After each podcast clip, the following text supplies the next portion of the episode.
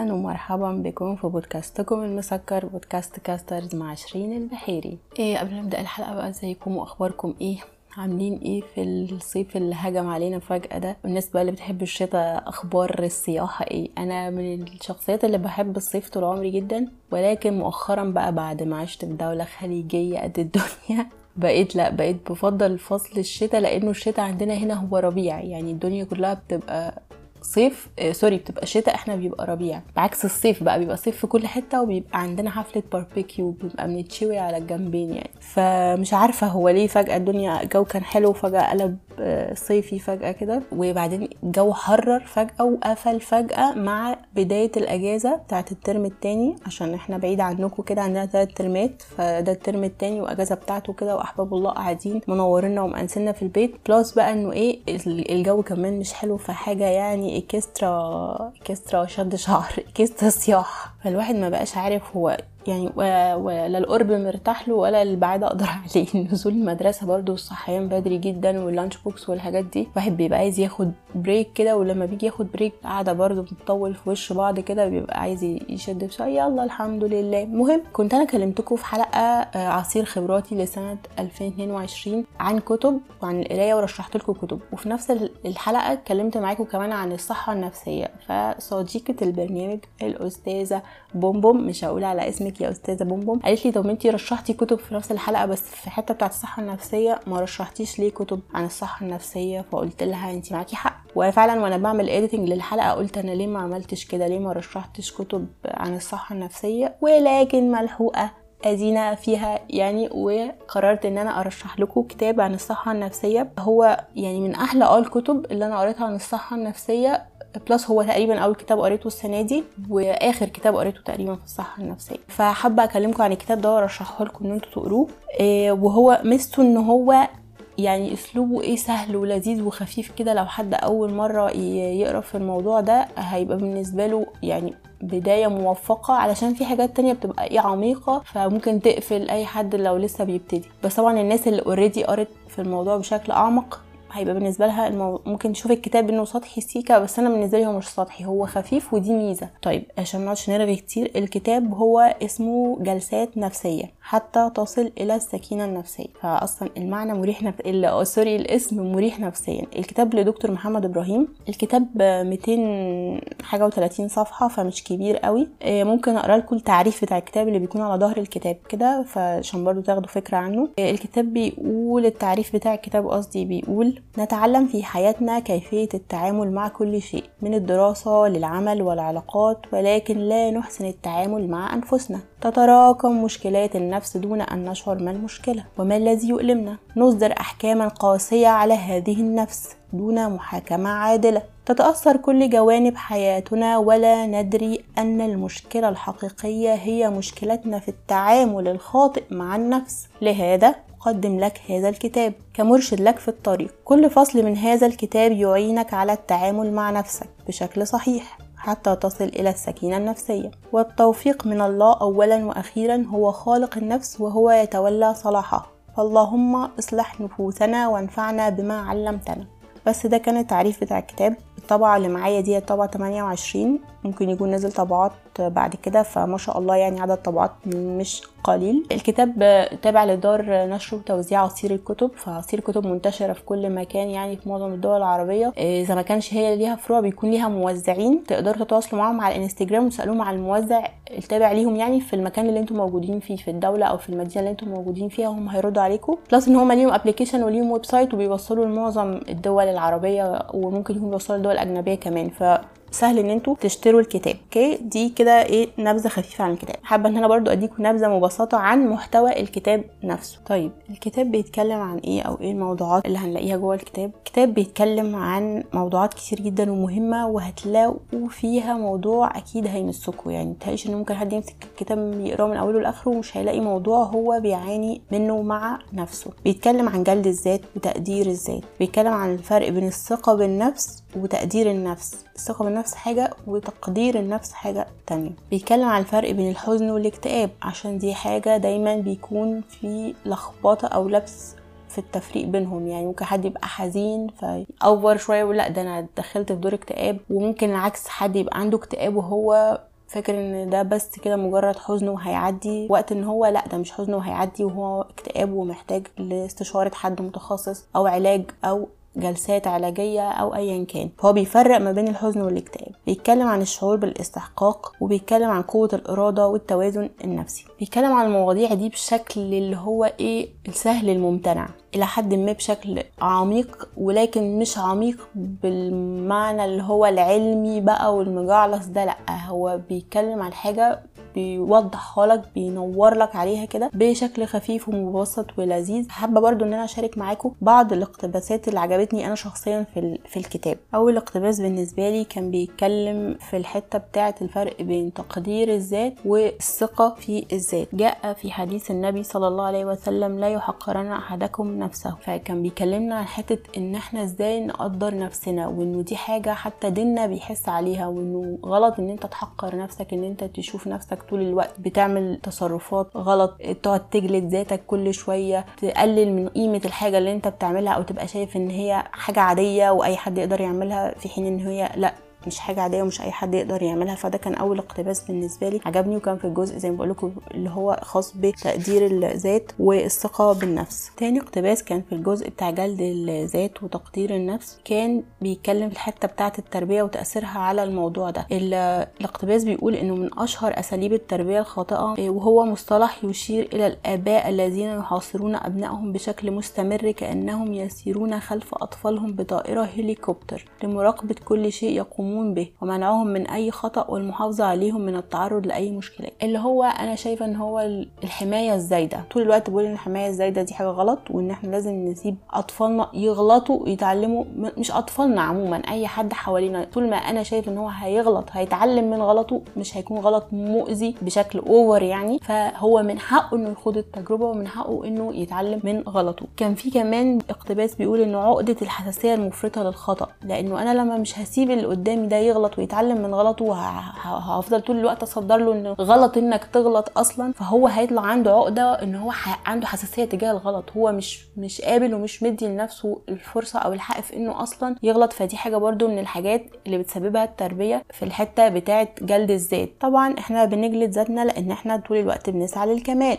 ودي برضو حاجة بتأثر فيها التربية زي ما قلنا لأن إحنا طول الوقت بنبقى في حماية زايدة فمنديش فرصة للغلط فبنخليهم طول الوقت عايزين يعملوا كل حاجة صح يجيبوا الدرجات النهائية. لو زوج برضو أو زوجة عايزين الطرف التاني طول الوقت بيعمل كل حاجة ب perfect نفسيا وعاطفيا وبدنيا وبتنجانيا كل كل حاجة تبقى صح 100% وده مش صح. وده بيؤدي بعد كده لأن إحنا بنخلي بنحط بذرة كده في اللي قدامنا بذرة السعي للكمال perfectionism ودي حاجة بتأثر بعد كده في إن هي بتخلي الشخص ده بتعجزه. مش بتعجزه إنه بيعجز في السن لأ بتخليه حاسس بإحساس العجز. هو طول الوقت مش عايز يعمل الحاجة غير بالشكل اللي هو perfect و100 100 وده يعني منطقيا ما هوش صح. يعني اللي هو مثلا إيه أنا عايزة مثلا شايفة إنه البيت عايز يتنضف بس أنا ما عنديش طاقة دلوقتي إن أنا أقوم أنضف البيت كله فخلاص X مش هنضف بقى خالص. لا قومي نضفي بس على قد قدرتك. لو نضفتي أوضة خلاص مش لازم يبقى البيت كله بيبرق علشان خاطر تبقي انت كده عملتي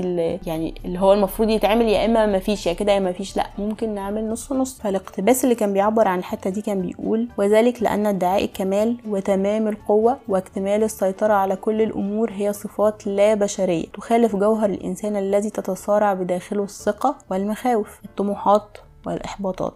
القوة والضعف. فزي ما قلت لكم مفيش حد كامل والسعي للكمال بيأيد جدا وبيوقف وبيجيب وراه يعني علشان انت طول ما انت واقف مستني ان الحاجة تبقى بيرفكت عشان تعمل فمش هتعمل حاجة. في كمان اقتباس برضو في نفس الحتة دي اللي هي السعي للكمال عجبني قوي. هو بيقول فلن نكتشف القوة الحقيقية للنور إلا عندما نتحلى بالشجاعة الكافية لاستكشاف الظلمات. طول ما انت نور في نور فرح في فرح سعادة في سعادة صحة في صحة مش هتحس بقيمة يعني ربنا خلق كل حاجة حاجة والمضاد بتاعها عشان نحس بقيمتها. خلق النور وخلق الضلمة عشان نحس بقيمة النور وبقيمة الضلمة. لما بنبقى في الضلمة بنبقى عاوزين النور عشان نبدأ يومنا وحياتنا ونحس بالنشاط. لما بنبقى في النور بنبقى عايزين الضلمة عشان السكون والهدوء وإن إحنا ننام ونشحن نفسنا وجسمنا وطاقتنا عشان نرجع نبدأ يوم تاني من أول وجديد. في برضو في نفس الجزء بتاع الكمالية هو بيقول إن الكمالية في كمالية بتبقى أنت عايز إن أنت تعمل كل حاجة بأكمل وجه. في كمالية إن أنت عايز الناس اللي حواليك يعملوا كل حاجة بأكمل وجه وده بيحط عليهم ضغط كبير. جدا لأن أنت طول الوقت مش راضي طول الوقت بتنتقد أي حاجة هما بيعملوها. وفي كمان جزء بيقول إنه إحنا بنبقى عايزين نفسنا نعمل زي ما قلت كل حاجة perfect فالاقتباس اللي عجبني في الحتة دي بيقول أنا لست ضعيفا أو سيئا ما دمت أحاول وأسعى وما دمت لم أقرر الاستسلام ولم أترك لنفسي العنان تفعل ما تشاء من الأخطاء وما دمت أسعى بكل السبل لأكون أفضل لأفعل ما يرضي الله.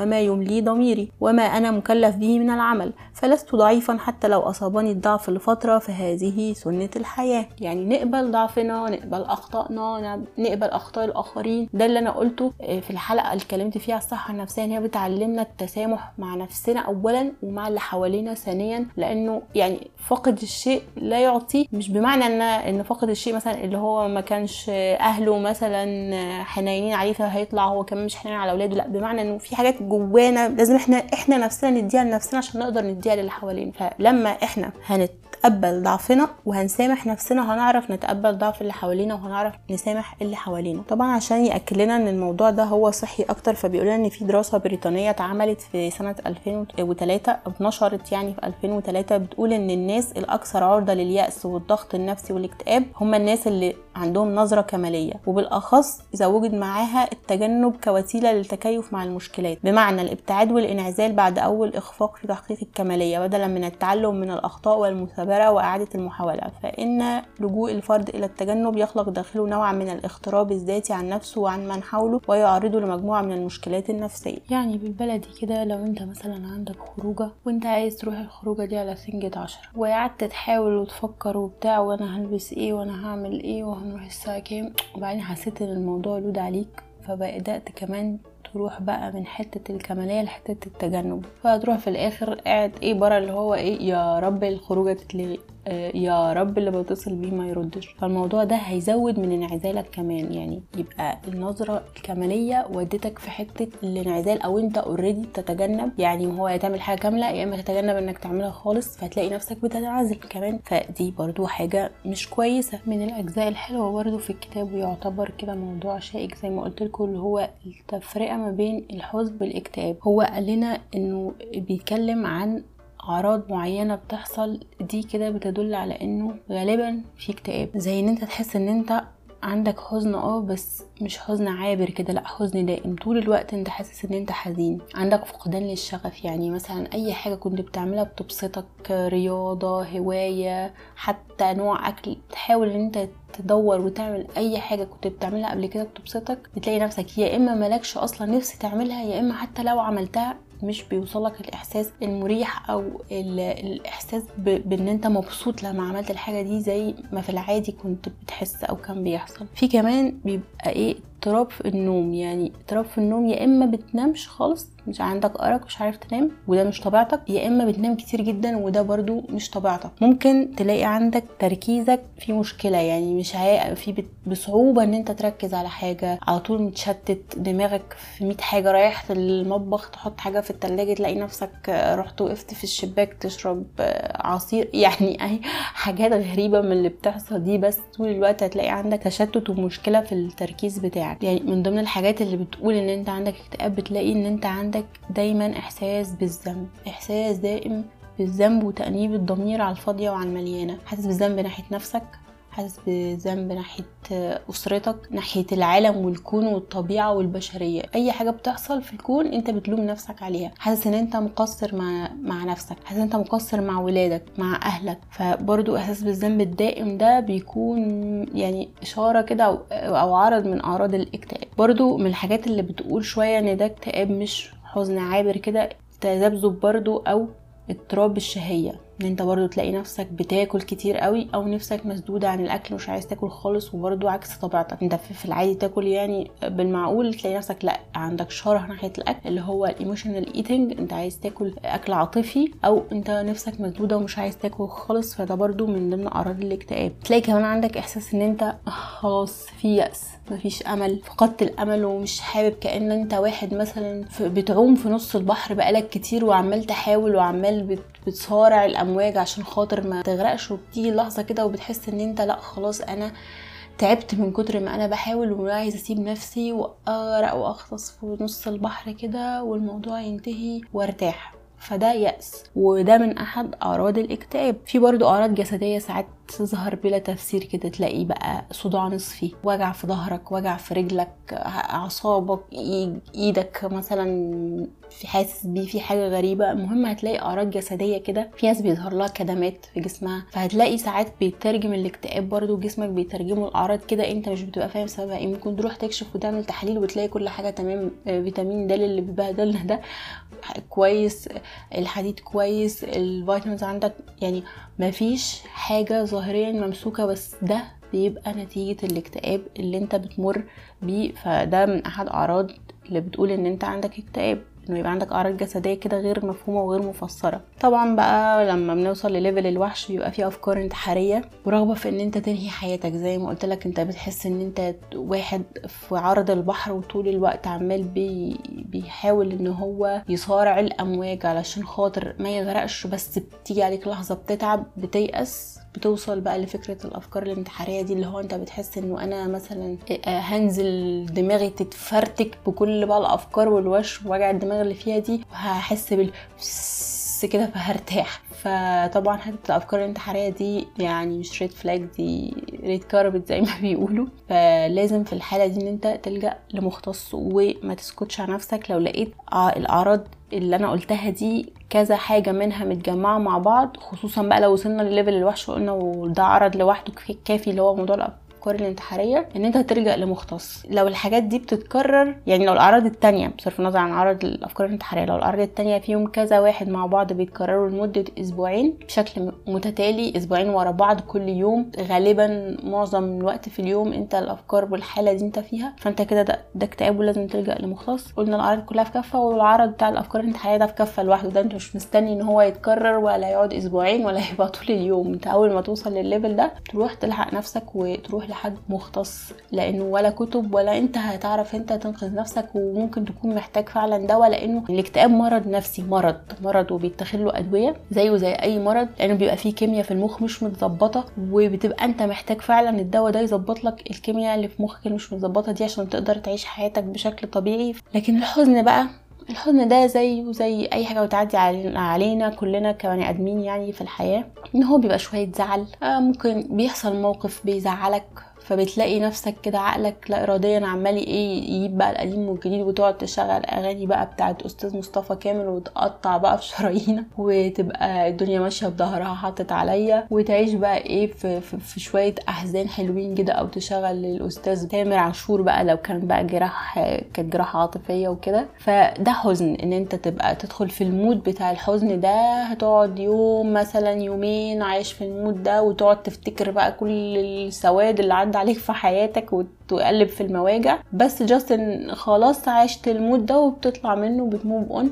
جيب Big Mac شوية فطير شرقي بالسجق والبسطرمة وتزود الجبنة. هتلاقي نفسك الحمد لله بقيت تمام وخرجت من الموضوع على خير. فاذا ده حزن. لكن الأعراض بقى اللي إحنا قلناها في الأول و level الوحش وأفكار انتحارية وكده ده اكتئاب. يعني دي الحاجات اللي الكتاب أو الكاتب فرق بيهم ما بين الاكتئاب وما بين الحزن. فدي حاجة حلوة برده في الكتاب. وانتوا هتقروا بتفاصيل أكتر لو قريتوا هتلاقوا تفاصيل برضو إيه أكتر من اللي أنا بحكيه ده. طيب اقتباس كمان عجبني في الكتاب بيقول إذا سألت هو الشابتر ده بيتكلم عن الحياة الاستهلاكية اللي إحنا عايشينها دلوقتي وأثرها على النفس. فالاقتباس اللي عجبني في الكتاب بيقول إذا سألت أي طفل عن معنى السعادة بالنسبة إليه فسيكون رده بالتأكيد هو الكثير من الشراء والاستهلاك. نقطة ومن أول السطر طبعا دي حقيقة مرة كلنا بنلمسها. فعلا دلوقتي لما تيجي مثلا تسألي بنتك أو ابنك مثلا جايبين درجات حلوة نجحوا في ترم مثلا أو عملوا أي إنجاز وانت حابة تكافئيهم واديتيهم هما حرية الاختيار في المكافأة بتاعتهم. فدماغهم هتروح دايما لإنه عايزين يروحوا سوبر ماركت مثلا يعملوا shopping ويجيبوا حاجات وتعمل لهم timer أو حاجات الفيديوهات اليوتيوب اللي واكلة دماغهم دي تعمل لهم timer ويروحوا يجيبوا حاجات كل اللي هم عايزينه من السوبر ماركت يشتروا لعب. يعني فعلا حاجات استهلاكية. يعملوا order من أي application مثلا Shein أنا شانتال بتحب إن هو Shein تديها وهي تقعد تحط تقعد تحط حاجات تعمل عليها هير هي بتحطها في ال favorite وهي كده مقتنعة إن هي بتعمل ال order يعني. إيه وبتقعد بقى مستنية كل ما تشوف طيارة معدية بس كانت أصغر شوية كل ما تشوف طيارة معدية من قدام الشباك هي مقتنعة إن هي خلاص عملت ال order والطيارة دي اللي جايبة ال order بتاعها. فنرجع لموضوعنا. المهم إنه فعلا الأطفال بقى تفكيرهم استهلاكي. بقوا بيشتروا sweets يشتروا لعب games حتى يعني ال coins والحاجات اللي بيلعبوا بيها على ال games والحاجات الاونلاين دي. ف إحنا زمان لو جيت فكرت مثلا إحنا لما كنت تقولي مثلا إيه المكافأة اللي أنت عايزها أو عايز تعمل يقول لك مثلا عايزة أروح أبات عند خالتي واولاد خالتي أروح أبات عند جدتي ألعب مع مش عارفة مين أجيب ألوان جديدة وأرسم. يعني أجيب ألوان يعني ممكن تكون استهلاكية شوية بس كان أقصد الأكتر إنه مثلا ألعب مع حد معين أروح أبات عند حد من قرايبي بحبه أقضي وقت مع حد أسافر عند حد أنا بحبه كده. ما كانش تفكير بقى اللي هو الاستهلاكي زي دلوقتي. يعني وحتى كان موجود برضو ال sweets والحلويات وكده بس ما كانش الموضوع loud زي دلوقتي ما كانتش الإعلانات في كل حتة بتركز على على اللعب. يعني في قنوات دلوقتي بتعمل طول الوقت إعلانات للعب والحاجات الأطفال اللي هي بتبقى القنوات اللي فيها البرامج بتاعت الأطفال already فبيبقى دي الفئة المستهدفة فبيقعدوا يتفرجوا وغير إن هو ده تخلف أصلا عقلي إن هم يتفرجوا على الكرتون. كمان بقى إيه تخلف عقلي تاني من ناحية إن هم بيخلوهم برضو خلاص بني آدمين استهلاكيين وعايزين يجيبوا اللعب دي ويروحوا المكان ده ويعملوا مش عارفة إيه وبتاع. ففعلا الحياة اللي إحنا فيها بتأثر على الأطفال من دلوقتي فما بالكم قدام بقى أصلا ان هم هتكون دماغهم بقت عاملة إزاي في حتة إن هو الاستهلاك وإنه الشراع ما على الفاضي والمليان وإنه إحنا بنشتري الحاجة عشان إحنا عايزين نشتريها مش عشان إحنا محتاجينها أو ضروري فعلا أو هي هتأدي غرض إحنا محتاجينها عشانه لأ.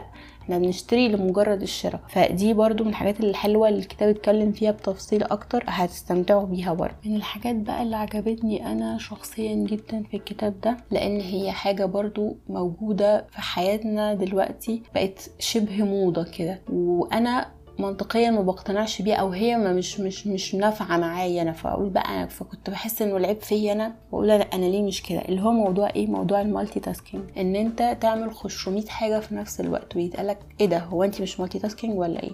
إيه ده؟ هو أنت مش multitasking ولا إيه؟ أعمل كذا وكذا وكذا وكذا في نفس الوقت وإلا تبقى أنت كده إيه؟ وحش. دي يعني شبه خدعة كده تقريبا بيضحك بيها صحاب الأعمال على الناس اللي بتشتغل عندهم عشان يحسسوهم ان أنت المفروض تبقى multitasking عشان تبقى أنت كويس وإن دي حاجة كويسة. إيه المفاجأة بقى؟ إن موضوع ال multitasking ده طلع بلح وطلع إن هو حاجة مؤذية فعلا بمعنى مؤذية. وعلميا الدراسات أثبتت إنه أنت مستحيل تركز على حاجتين في نفس الوقت بكامل تركيزك. يعني انت لو هتركز على حاجتين في نفس الوقت تأكد ان انت هتدي 50% من تركيزك للحاجة دي و50% من تركيزك للحاجة التانية. لكن no way ان انت هتركز على حاجة منهم بنسبة 100% والتانية برضه 100% مفيش مستحيل. فيبقى انت كده مش بتزود بقى إنتاجيتك أنت بتقللها لأنه ما هو أنت هتعمل دي بنسبه 50% ونسبة 50% فممكن ترجع تعيدهم تاني أو ممكن تاخد وقت أطول علشان تعوض قلة تركيزك دي. فالموضوع مش صحي. وكمان النصيحة اللي دايما بيقولوها بعد الدراسات وكده العلماء بيقولك إن أنت ركز على حاجة واحدة وخلصها وانجز اللي بعديها. لكن فكرة إن أنت تشتت نفسك بين أكتر من حاجة ده هيقلل من تركيزك على كل حاجة فيهم يعني هو 100% التركيز بتوعك هتقسمهم بقى على حاجتين على ثلاثة شوف النسبة هتبقى لكل حاجة فيهم كام. وكمان قالوا إنه في ضغط وتوتر بيجوا نتيجة إن أنت بتشتت نفسك ما بين أكتر من حاجة يعني. عملوا دراسة وقالك إن موضوع ال multitasking ده بيزود عندك هرمون الكورتيزول اللي هو الهرمون المسؤول عن التوتر. يعني أنت ما بتحاول إن أنت تركز على أكتر من حاجة في نفس الوقت هرمون الكورتيزول عندك بيزيد وبتتوتر وده بيسبب لك طبعا ضغط نفسي بي فبيقلل بعد كده من مستوى تركيزك إن أنت مش عارف تدي كامل تركيزك أو كامل طاقتك لحاجة واحدة من اللي أنت بتعملهم دول. بعد كده قال برضو إن في حاجة من الحاجات إن هو بيزود معدل حرق الجلوكوز في المخ. فده بيعمل إيه؟ ده بي بيعمل إيه؟ بيخلي إن طاقتك وتركيزك بتفقدهم في وقت قصير. ده برضو بيسببه ال multitasking إن هو أنت تعمل أكتر من حاجة في نفس الوقت. وكمان الموضوع بيعمل عندك إدمان يعني الإحساس بالإنجاز بيفرز بيزود عندك أو بيفرز عندك الدوبامين. فالدوبامين ده بيديك إحساس حلو. أنت تدي معلومات تدي دوبامين وهوبا فبقيت مدمن إن أنت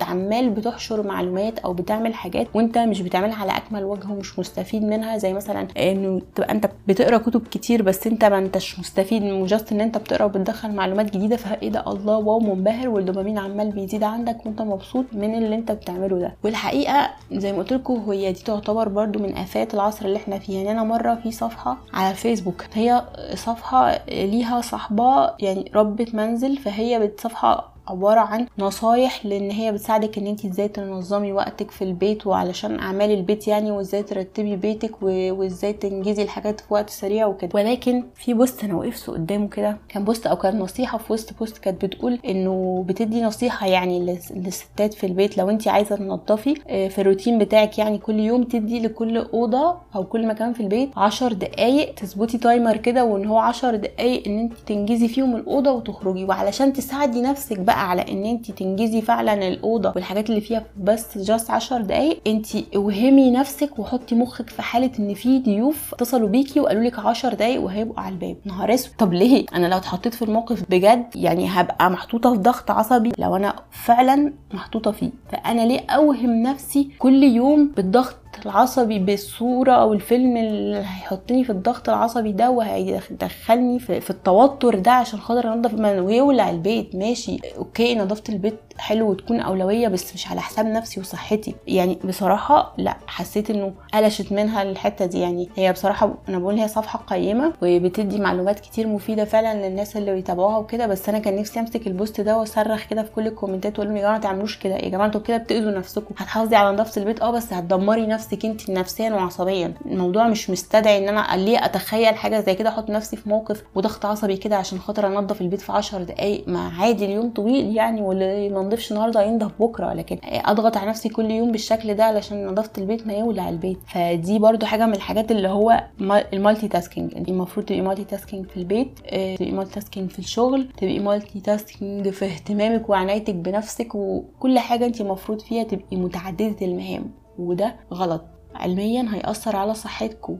لازم نركز في حاجة حاجة ما ينفعش نعمل كل حاجة مع بعض علشان مش هنعرف ندي كل حاجة تركيز كامل مية في المية وده هيوترنا و هيتعبنا نفسيا وما نتعب نفسيا هيأثر علينا جسديا. فدي من الحاجات الحلوة برضو اللي أنا عجبتني قوي في الكتاب ده برضو الكتاب اتكلم عن التسويف ومن الحاجات اللي أنا يعني استغربتها أو اتفاجئت بيها كان بيقول إنه في أسباب بتأدي أو عناصر بتأدي للتسويف منها المهمة المسندة ليك لو هي حاجة مش على مزاجك وعلى هواك وأنت مجبر عليها فيكون فرصة أكبر للتسويف. حاجة بقى تانية قالك السمات الشخصية. قالك إن في دراسات اتعملت لقيت إنه الأنماط الخمسة للشخصية منهم نمط بيسمى باللا انضباطية. يعني في بعض الأشخاص بيكون من سماتهم الشخصية إنهم ما بينجزوش المهام في وقت محدد وما بيلتزموش بخطط شخصية وجداول. اتفاجئت لأن أنا من الأشخاص دي عمري ما نفع معايا فكرة اللي هو بقى ال planner بتاعت السنة دي ونجيب مش عارفة الجدول وال weekly plan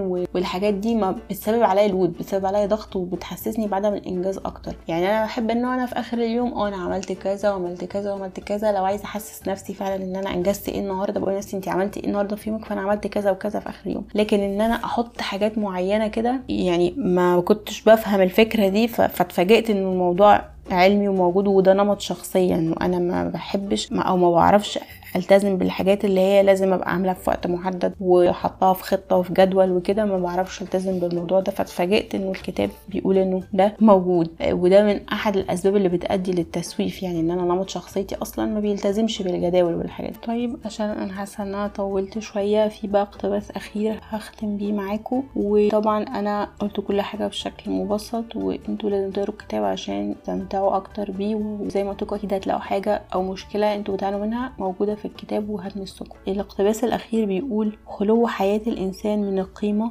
يفقد الرغبة في الحياة. ولذلك فإن كثيرا من الفلاسفة يرون أن الإنسان هو الكائن الوحيد الذي يمثل العمل له قيمة في حد ذاته بغض النظر عن منافعه. الاقتباس ده بالنسبة لي هو حقيقي مليون في المية إنه الواحد يحس إن هو بيعمل حاجة بينام وبيقوم علشان حاجة هو بيعملها بينجز بيلاقي فيها نفسه بيحس إن هو بينتج إن هو ليه فايدة في الحياة دي ليه دور ربنا خلقه عشانه. دي حاجة دي نعمة من عند ربنا. الستات اللي قاعدين في البيت وبيربوا ولادهم مثلا اولادهم في سن صغير فمضطرين إن هم يتنازلوا عن حتة الشغل بره البيت مؤقتا فساعات الشيطان يقعد يهيأ لها إنه انت ما بتعمليش حاجة إيه فايدتك في الحياة وفي المجتمع؟ لا هو وجودك في البيت وإن انت مضحية بوقتك وبراحتك وبصحتك عشان خاطر تربي الأطفال دي دي حاجة طبعا ذات قيمة وكل حاجة. بس في نفس الوقت ساعات تلاقي برضو غصب عنك إنه انت عايزة تنزلي من البيت تشتغلي تحسي إنك بتعملي حاجة بتحققي فيها كيانك. يعني اللي بيدل على إنه فعلا الشغل في حد ذاته هو قيمة بصرف النظر عن المنافع اللي هتعود عليكي منه. انت بتقولي حتى أنا مش فارق معايا إن أنا هاخد مرتب أو مش هاخد أنا ممكن أنزل أشتغل في مكان بدون مقابل أو هاخد خبرة هشتغل في مكان خيري هاخد ثواب. المهم بيبقى الهدف إنك تنزلي وتشتغلي وتعملي حاجة وتلاقي كيانك. فعشان كده أنا الاقتباس ده بقول إن هو صح مليون في المية. وطبعا برضو في الكتاب متكلم عن الموضوع تفاصيل أكتر يعني فعشان كده أنا بقول لكم كتاب جلسات نفسية حتى تصل إلى السكينة النفسية لدكتور محمد إبراهيم